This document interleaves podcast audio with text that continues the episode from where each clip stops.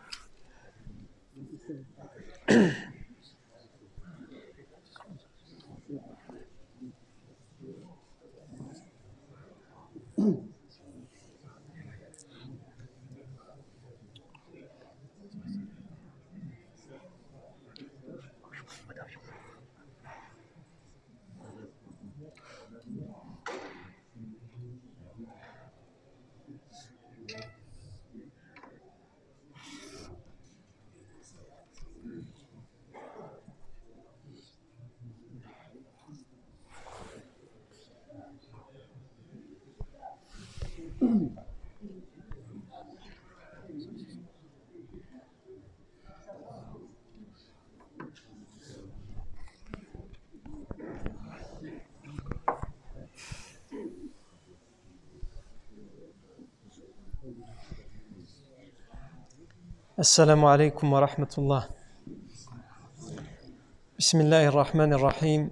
إن الحمد لله نحمده ونستعينه ونستغفره ونعوذ بالله من شرور أنفسنا ومن سيئات أعمالنا من يهده الله فلا مضل له ومن يضلل فلا هادي له وأشهد أن لا إله إلا الله وحده لا شريك له وأشهد أن محمدا عبده ورسوله صلى الله عليه وآله وسلم.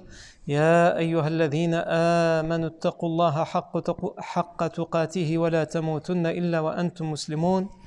يا أيها الناس اتقوا ربكم الذي خلقكم من نفس واحدة وخلق منها زوجها وبث منهما رجالا كثيرا ونساء واتقوا الله الذي تساءلون به والأرحام.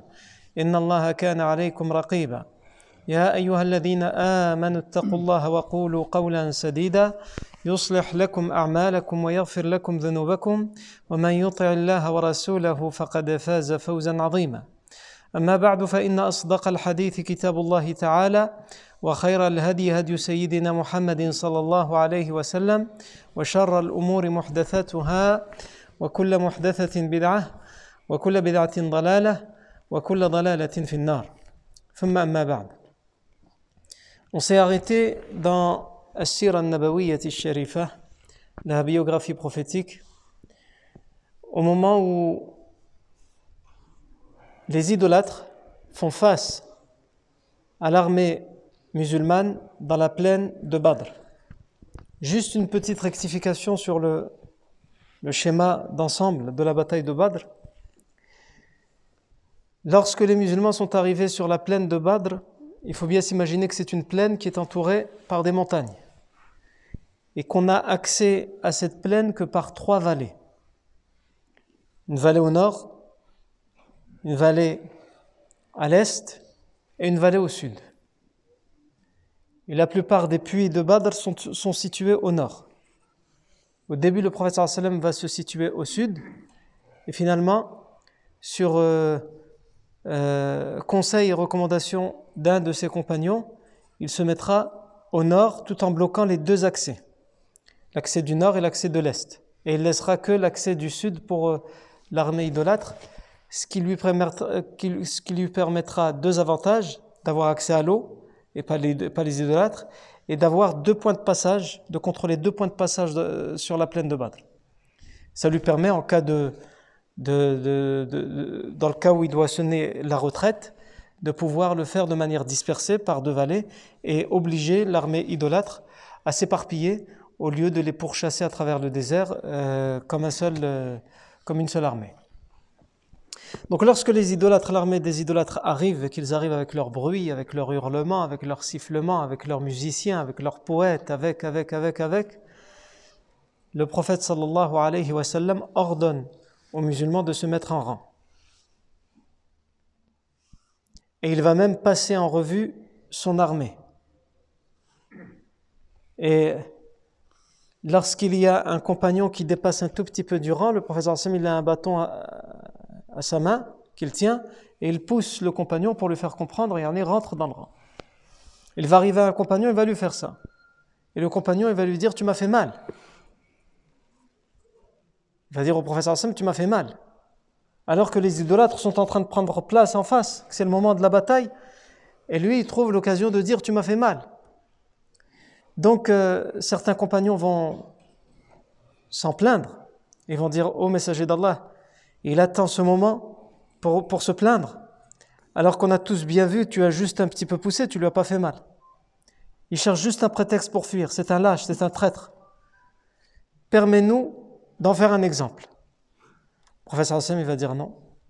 Il a raison. Si je lui ai fait mal, alors il, doit me rendre le coup. Le professeur Hassan lui donne le bâton et il laisse apparaître son ventre. Et lui dit, vas-y, rends-moi le coup pour qu'on soit quitte. Et là, l'homme, le compagnon, anhu, il laisse tomber le bâton et il prend le ventre du professeur Hassan et l'embrasse. Le professeur Hassan lui dit, Qu'est-ce qui te pousse à faire ça? Tu te plains d'abord que je t'ai fait mal et ensuite tu m'embrasses le ventre. Il lui dit parce que tu vois la situation dans laquelle on est au messager d'Allah. Ils sont plus nombreux que nous. Ils sont plus armés, plus puissants que nous. Donc il y a un gros risque que ce sont les derniers moments de ma vie que je vis. Et j'ai fait tout ce stratagème juste pour que je puisse euh, faire un pot à pot avec toi au messager d'Allah. Pour que ce soit, si c'est les derniers instants de ma vie que je vis, une des dernières grandes actions que j'ai fait dans ma vie, c'est que j'ai pu enlacer le prophète Mohammed. On voit l'amour qu'ils portaient, les compagnons, pour le prophète Mohammed. Donc ensuite, à la les idolâtres se sont installés. Et on avait dit la semaine dernière, on s'était arrêté là-dessus, qu'ils ont envoyé l'expert militaire euh, et selon certaines versions Amr ibn Wahb al-Jumahi, qui a fait le tour de l'armée. Parce qu'ils ne comprennent pas les idolâtres. Ils voient qu'ils sont plus nombreux. Ils sont trois fois plus nombreux. Ils ont 200 cavaliers, eux ils n'ont que deux cavaliers, les musulmans. Et pourtant les musulmans ils sont là en rang, ils attendent patiemment de débuter la bataille. Donc ils disent il y a quelque chose qui cloche. Si on était à leur place, nous, on a une armée comme la nôtre en face de nous, on fuit. Parce que là ils vont mourir, c'est du suicide. Donc peut-être qu'ils cachent quelque chose, c'est peut-être un piège. Et il demande donc à, Amr ibn Wahb al-Jumahi de faire son expertise militaire, de faire le tour de l'armée, de voir ce qui se passe. Est-ce qu'il n'y a pas des pièges? Est-ce combien ils sont? Donc il fait le tour de l'armée. Il leur dit écoutez, ici dans la plaine de Badr, ils sont à peu près 300, soit un peu plus, soit un peu moins. Nous, on sait qu'ils étaient, en fonction des versions, entre 310 et 320. Il leur dit mais attendez, je n'ai pas fini. Je vais m'assurer que en dehors de la plaine de Badr, derrière les montagnes, on ne nous cache aucun piège. Et donc il sort et il fait le tour des montagnes. Il s'éloigne un petit peu dans le désert. Il cherche, il est persuadé qu'il va trouver des traces de chevaux. Il ne trouve rien à part les traces de l'armée des musulmans qui sont arrivés à Badr. Il ne trouve pas d'autres tra traces qui sont partis vers un coin pour se cacher ou quoi. Il ne trouve rien. Donc il revient. Il leur dit Mara shay'an. Je n'ai rien vu. Par contre, ولكني رأيت البلايا تحمل المنايا نواضح يثرب تحمل الموت الناقع J'ai vu des montures transporter la mort. Voilà ce que je vois. Vous me demandez ce que je vois J'ai bien vérifié, j'ai bien observé. Voici mon expertise et mon analyse et ma conclusion. Je vois des montures qui transportent avec eux la mort. نواضح يثرب تحمل الموت الناقع Je vois les chamelles de Médine qui transportent sur elles la mort certaine. Voilà ce que je vois. Qu'est-ce que ça veut dire Ça veut dire ils leur disent que eux ils pensent déjà. Ces gens-là, ils sont là, ils vont mourir. Les chamelles que vous voyez en face de vous, ils transportent des morts. Mais ils ne transportent pas juste leur mort à eux. Ils transportent aussi nos morts. Puisqu'il va leur dire juste après فوالله إني أرى أنه لا يقتل رجل منهم حتى يقتل رجلا منكم فإن أصابوا فيكم مثل عددهم فما خير العيش بعد ذلك Et donc je jure par Allah que mon avis, c'est que ces gens-là, ils ont compris qu'ils sont là pour mourir. Ils n'ont aucune chance, ils n'ont aucun échappatoire. Ils vont mourir. Mais s'ils sont déterminés à mourir, alors aucun d'eux ne se laissera mourir tant qu'il n'aura pas tué au moins un d'entre nous. Et imaginez que tous ces hommes-là, à peu près 300, ils arrivent à en tuer au moins un parmi nous avant qu'il meure. Ça veut dire qu'on aura peut-être gagné, mais notre armée sera décimée d'un tiers. Un tiers mourra au minimum. Ils ne se laisseront pas mourir facilement parce qu'ils savent que tout est perdu pour eux. Donc, comme ils disent, foutu pour foutu, hein, perdu pour perdu, il faut au moins que j'arrive à en tuer un avant de me faire tuer. À quoi bon vivre après ça? Et là, cette parole, alors qu'ils sont venus avec leur orgueil, elle va semer le doute. Et Hakim ibn Hizam, anhu, qui était dans l'armée des idolâtres à ce moment-là, parce qu'il n'était pas encore converti à l'islam, mais nous on dit radiallahu anhu parce qu'on sait que par la suite il va se convertir à l'islam. Il va survivre à Badr et il va se convertir à l'islam. Et c'est le cousin de l'épouse du professeur Sam Khadija bint Khuwaylid radiallahu, radiallahu. Hakim ibn Hizam, qui s'est déjà illustré par le passé lorsqu'il avait contribué à mettre fin à la mise en quarantaine. Vous vous rappelez quand on avait parlé il y a quelques années de la mise en quarantaine des musulmans, les Mécois, ils avaient, pour persécuter les musulmans, ils les avaient mis dans un coin et mis en quarantaine. Personne ne pouvait se marier avec eux, personne ne pouvait communiquer avec eux, personne ne pouvait vendre leur vendre un produit ou acheter euh, un produit ou leur donner quoi que ce soit. Il fallait leur faire cette pression et les faire mourir de faim, à un tel point que les musulmans à cette époque-là, ils mangeaient des feuilles séchées. Et certains en sont même arrivés à prendre des, pots de cadavres, de, carcasses d'animaux, les faire bouillir parce qu'ils n'avaient vraiment plus rien. C'est à ce point-là, yani. Et Hakim ibn Hizam, alors qu'il était encore idolâtre, il avait contribué avec quatre autres personnes à dire c'est une grave injustice et on ne peut pas laisser passer ça. Parce qu'il y avait des gens de leur famille parmi les musulmans. Et il les voyait souffrir comme ça. Et donc il avait contribué à faire annuler la mise en quarantaine, qui pourtant elle avait été écrite sur un, papyrus et elle avait été accrochée à la Kaaba. On va pas revenir en détail sur ça, on l'avait déjà expliqué. Donc Hakim ibn Hizam, il il s'est déjà illustré par ça. Et donc il est, quand il entend ce que cet expert militaire dit, son doute s'agrandit. Mais il sait qu'Abu Jahl l'attend au tournant. Il ne peut pas se permettre de dire quoi que ce soit. Donc il dit à Utba ibn Rabi'a, qui lui aussi est pris par le doute, il lui dit, et qui, en plus, Utba ibn Rabi'a, il est doublement pris par le doute parce qu'en face, chez les musulmans, il y a son fils, Hudayfa. Donc si la, guerre est déclarée, c'est la guerre d'un père contre un fils aussi, euh, quelque part pour lui. Et si même c'est pas lui qui, qui, qui, qui, se battra directement contre son fils, ses collègues dans son armée n'auront aucune pitié de son fils. Donc il y a ça aussi qui est en jeu. Hakim ibn Hizam va voir Utba et lui dit Écoute, tu es le plus grand d'entre nous, tu es le plus âgé d'entre nous, tu es le, plus respecté parmi nous. Arrêtons de laisser Abu Jahl nous mener vers notre propre perte. Parle à l'armée et nous te suivrons et nous t'écouterons. Et Utba ibn Rabi'a, il se met sur sa chamelle rouge et il se met à rassembler l'armée et à leur parler. D'ailleurs, de loin, le professeur Sim va voir mais ils ne se reconnaissent pas, ils sont loin, ils ont les casques, ils ont les armures, les boucliers, donc ils ne se reconnaissent pas de loin. Ils se connaissent, mais comme là ils ont tout cet accoutrement militaire, ils ne se reconnaissent pas. Le professeur sallam, il regarde de loin et les compagnons se posent la question, qu'est-ce qui se passe? Le professeur sallam va leur dire, je ne sais pas ce qui se passe. Mais s'il y a un bien dans cette armée, il doit probablement se trouver sur cette monture rouge. En parlant de Utbah ibn Rabi'a. Et donc, Utbah, il leur dit, nous n'avons que faire de cette guerre la caravane d'Abu Sufyan est sauvée. À quoi bon? Et comme l'a dit l'expert militaire, Amr ibn Wahb al-Jumahi, ils tueront au moins un parmi nous. Et au final, même si on gagne, quand nous rentrerons chez nous, quelles seront les conséquences de cette guerre? Ce sera que chacun d'entre nous regarde le cousin de quelqu'un qui l'a tué ou le neveu de quelqu'un qui l'a tué, ou le frère, ou le père, ou le fils de quelqu'un qui l'a tué. Parce qu'en face, il y a des gens de leur famille. Donc il dit en fait, on va s'entretuer, on va tuer des gens de nos familles, le cousin d'un tel, le frère d'un tel, donc on va revenir à la Mecque, il va y avoir quelque chose dans nos cœurs. On va se dire, c'est lui qui a tué mon frère, c'est lui qui a tué mon fils, c'est lui qui a tué, etc. Puisqu'on on va s'en vanter, on va dire, moi j'ai tué un tel.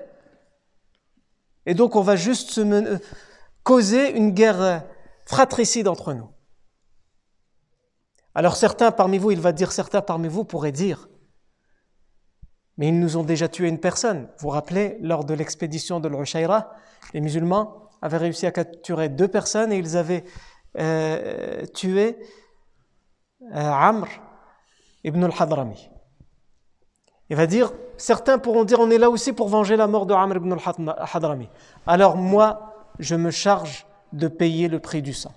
Parce que la, la règle chez les Arabes de l'époque, quand quelqu'un été tué, c'était soit on tuait l'assassin, ou que la tribu qui avait tué livre une personne pour qu'il soit tué à sa place, soit on acceptait de recevoir le prix du sang, c'est-à-dire une grosse rançon, une grosse prime en échange de la vie qui avait été prise. Et donc, Utba dit, je me charge de payer à la famille du fils de l'Hadrami, Amr ibn al-Hadrami, je paierai le prix du sang. Et s'il vous reste encore le dernier argument qui vous restera, c'est quoi si vous rentrez pas? C'est que vous ayez peur qu'on dise que vous êtes lâche. Alors, vous inquiétez pas, c'est moi le lâche. Dites-leur que Utba était lâche et on l'a écouté. J'accepte de supporter cette accusation. Pendant ce temps-là, Abu Jahl, qui était de l'autre côté, vient d'être alerté par des, hommes déterminés. Ils lui disent Utbah est en train de retourner l'armée. Abu il appelle le, frère de l'Hadrami, celui qui avait été tué à l'expédition de l'Ushayr. Il lui dit Viens avec moi, je vais avoir besoin de toi. Et il va auprès de Utbah, et donc il, il le laisse terminer son discours. Il écoute, il entend ce qu'il a à dire. Et ensuite il lui dit tu parles d'une guerre fratricide. Il l'humilie comme ça devant tout le monde. D'une guerre fratricide, on, aurait tué, on va tuer nos cousins, nos frères, nos... Tu veux plutôt dire qu'on va tuer ton fils? C'est ça que tu veux dire. Tu veux faire arrêter cette guerre juste pour sauver juste ton fils. Alors que ton fils est un apostat, il est un traître, un rebelle. Tu ne dois plus le considérer comme ton fils. Ce n'est pas juste de la lâcheté, tu veux juste sauver ton fils. Et tu n'as pas pensé à nous aussi, nos cousins, nos neveux, nos fils qui sont en face. Même si Abu Jahl n'en a aucun euh, en face. Plus tard, il a un fils qui se convertira à l'islam, Akrima, mais euh, euh, pas encore. À ce moment-là, il a, juste des cousins ou des. Non.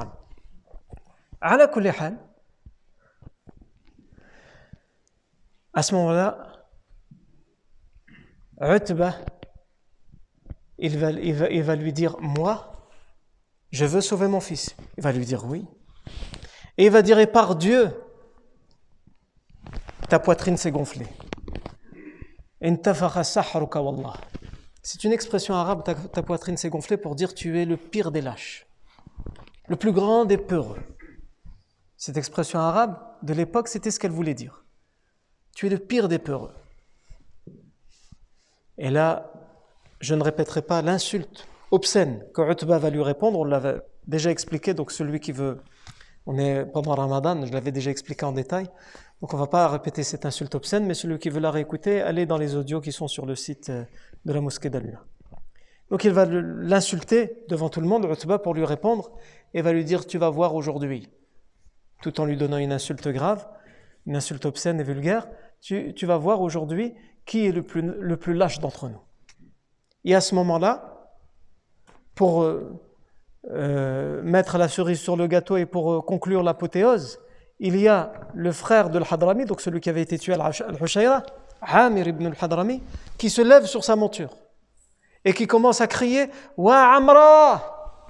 Oh mon Amr! En parlant de son frère qui a été tué.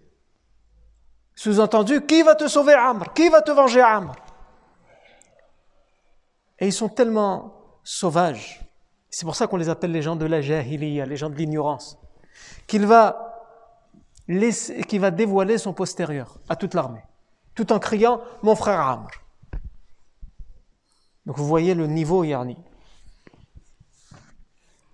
Et donc là, évidemment, ça met l'armée euh, en ébullition.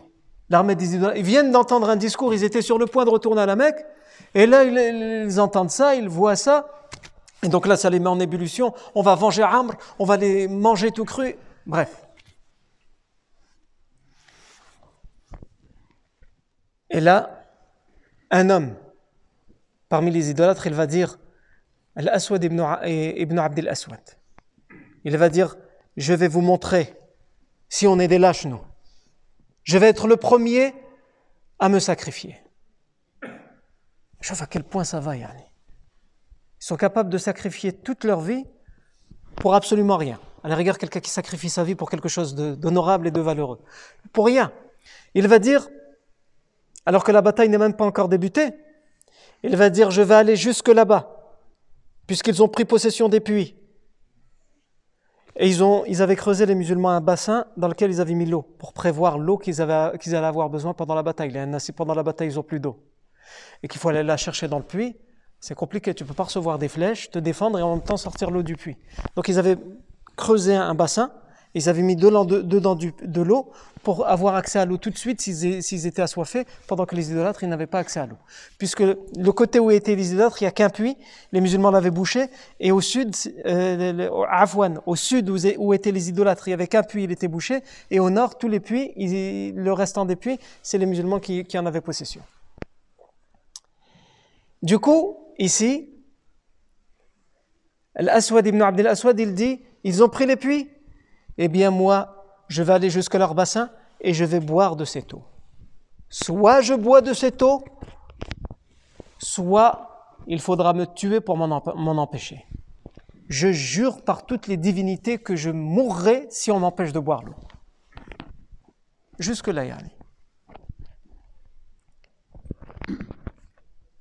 Et il met évidemment les musulmans dans une situation malaisante. Parce que les musulmans, ils ne veulent pas tuer euh, comme ça.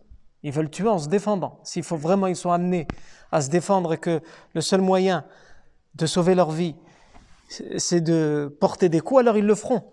Mais là, ils voient un homme s'avancer et Hamza ibn Abdel Muttalib va à sa rencontre et lui dit Retourne auprès de ton armée.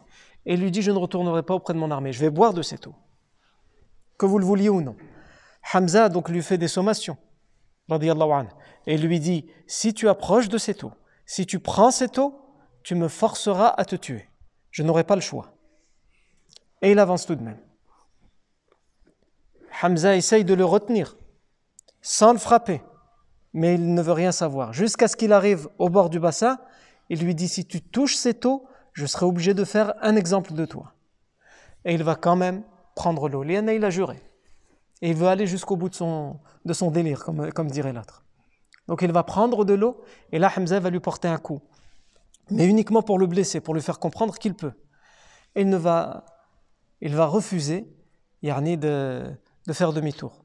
Donc là, Hamza, pour, l'en empêcher, il va lui mettre un coup qui va lui trancher le pied, pour l'empêcher de pouvoir marcher encore plus, plus près du bassin. Et même comme ça, il va ramper vers l'eau.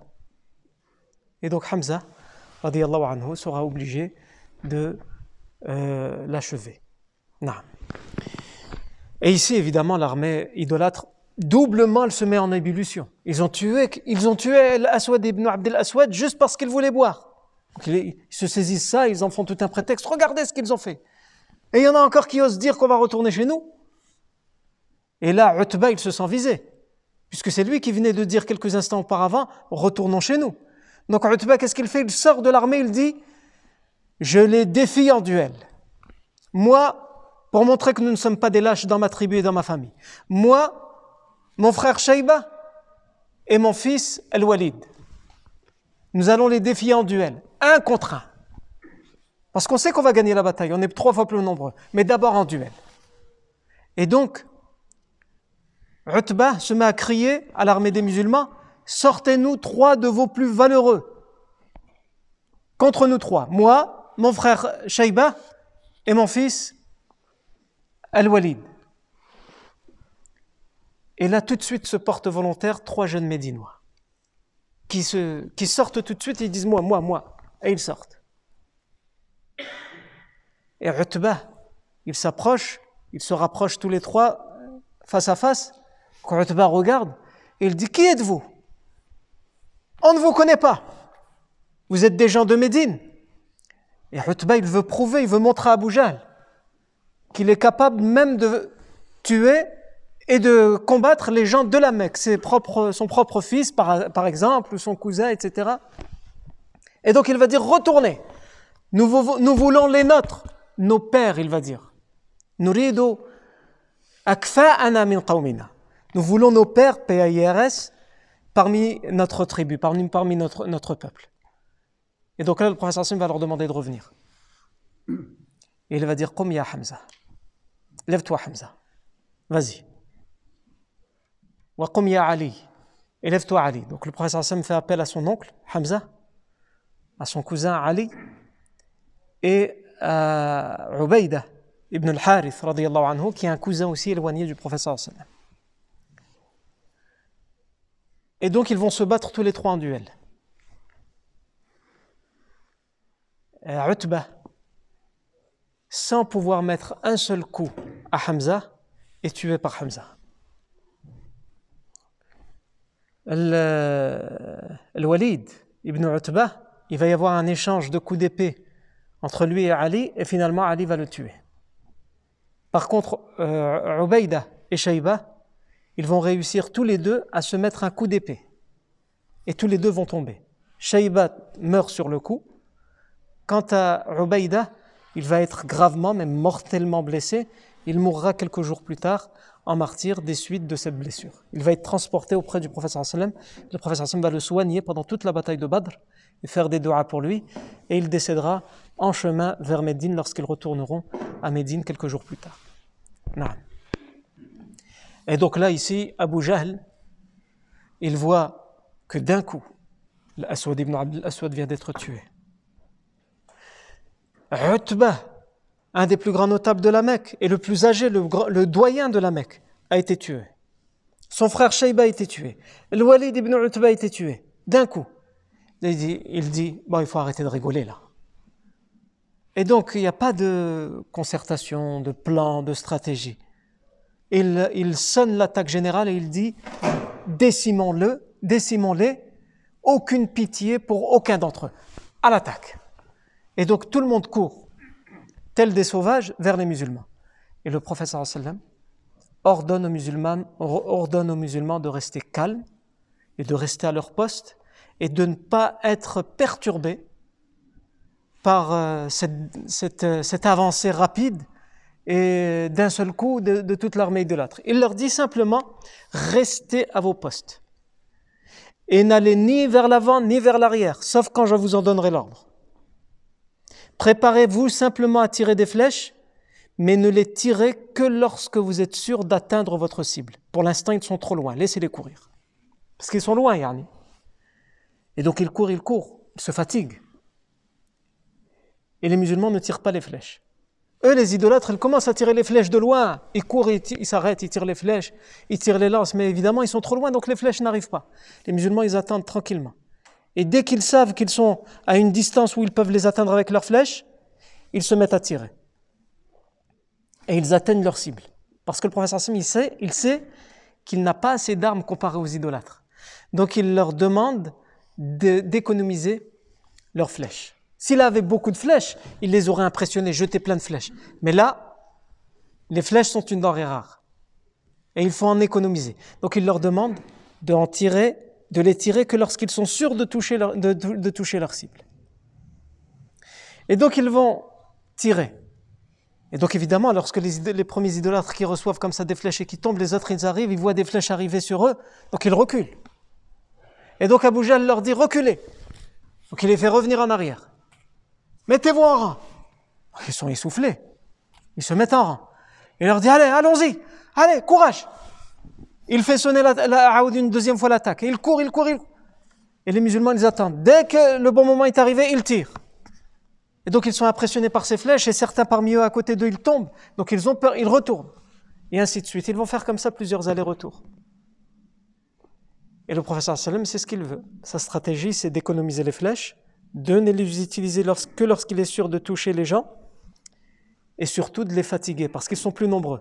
Et lorsque vraiment ils vont s'entremêler dans la bataille, il faut qu'ils soient éreintés. Et le professeur Salm, il a mis les compagnons aussi, c'est un, détail qu'on a oublié de rappeler, sur euh, une hauteur. Donc c'est pas, il faut qu'ils montent un peu en courant les idolâtres pour les, pour les attraper, pour y, pour arriver à eux. Et lorsque le professeur Salm voit qu'il n'y a presque plus de flèches, là il demande aux musulmans de se préparer parce que lors de la dernière course des idolâtres, ça va être le moment de foncer sur eux. Et au moment où il s'approche, le professeur sallam ordonne l'attaque générale. Et les musulmans s'entremêlent parmi les idolâtres qui sont, déjà il y a un certain nombre qui est tombé, qui, qui a été déjà tué, d'autres qui sont blessés, et quant à tout le reste, de toute façon, ils sont euh, fatigués, essoufflés de toutes ces courses qu'ils ont fait. Alors que les musulmans, ils n'ont pas bougé de leur place, donc ils ne sont pas essoufflés. C'est une des choses qui va créer la différence. Et la deuxième grande chose qui va créer la différence, c'est qu'à ce moment-là, le prophète sallam reçoit une révélation qui lui dit Nous t'aidons de mille anges. Allah Azzawajal lui dit Nous te portons secours de mille anges. Allah Azzawajal aurait pu lui dire avant, la veille T'inquiète pas, demain, il y a mille anges qui vont t'aider. Il attend le dernier moment. Pourquoi? Parce qu'il éprouve son prophète et il éprouve ses compagnons. Est-ce que vous êtes capable d'aller jusqu'au bout? Et seulement à ce moment-là, lorsque vraiment ils ont prouvé que c'est bon, ils sont prêts à y aller même jusqu'au bout, même s'il faut sacrifier leur vie. À ce moment-là, il leur dit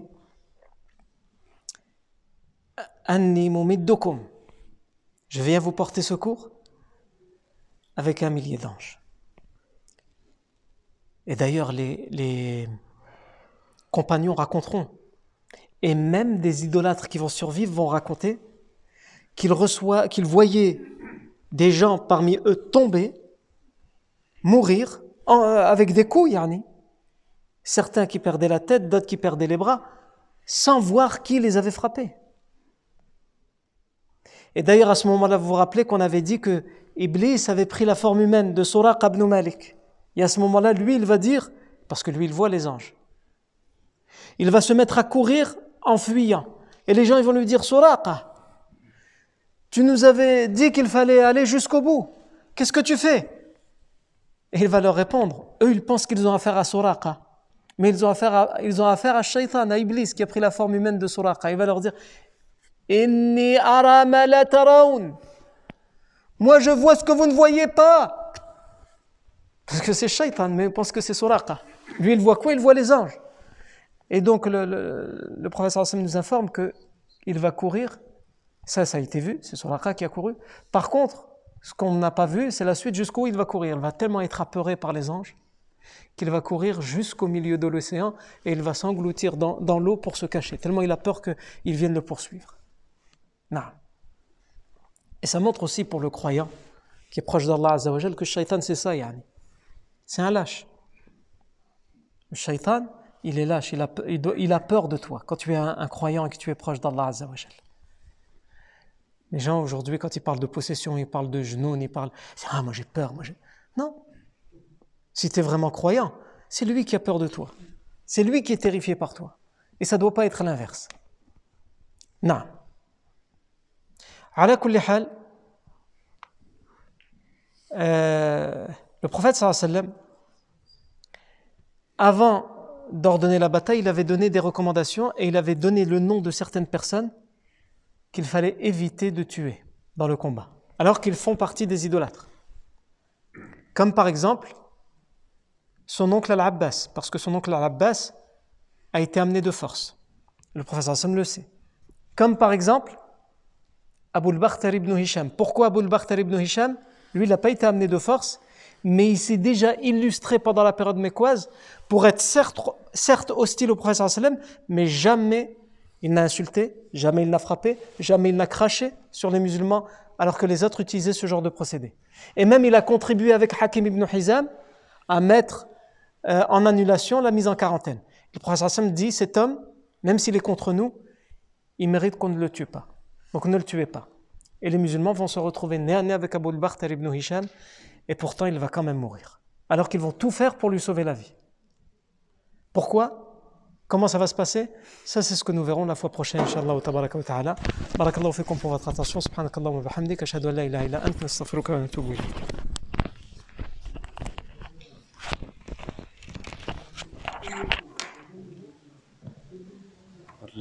وفيكم بارك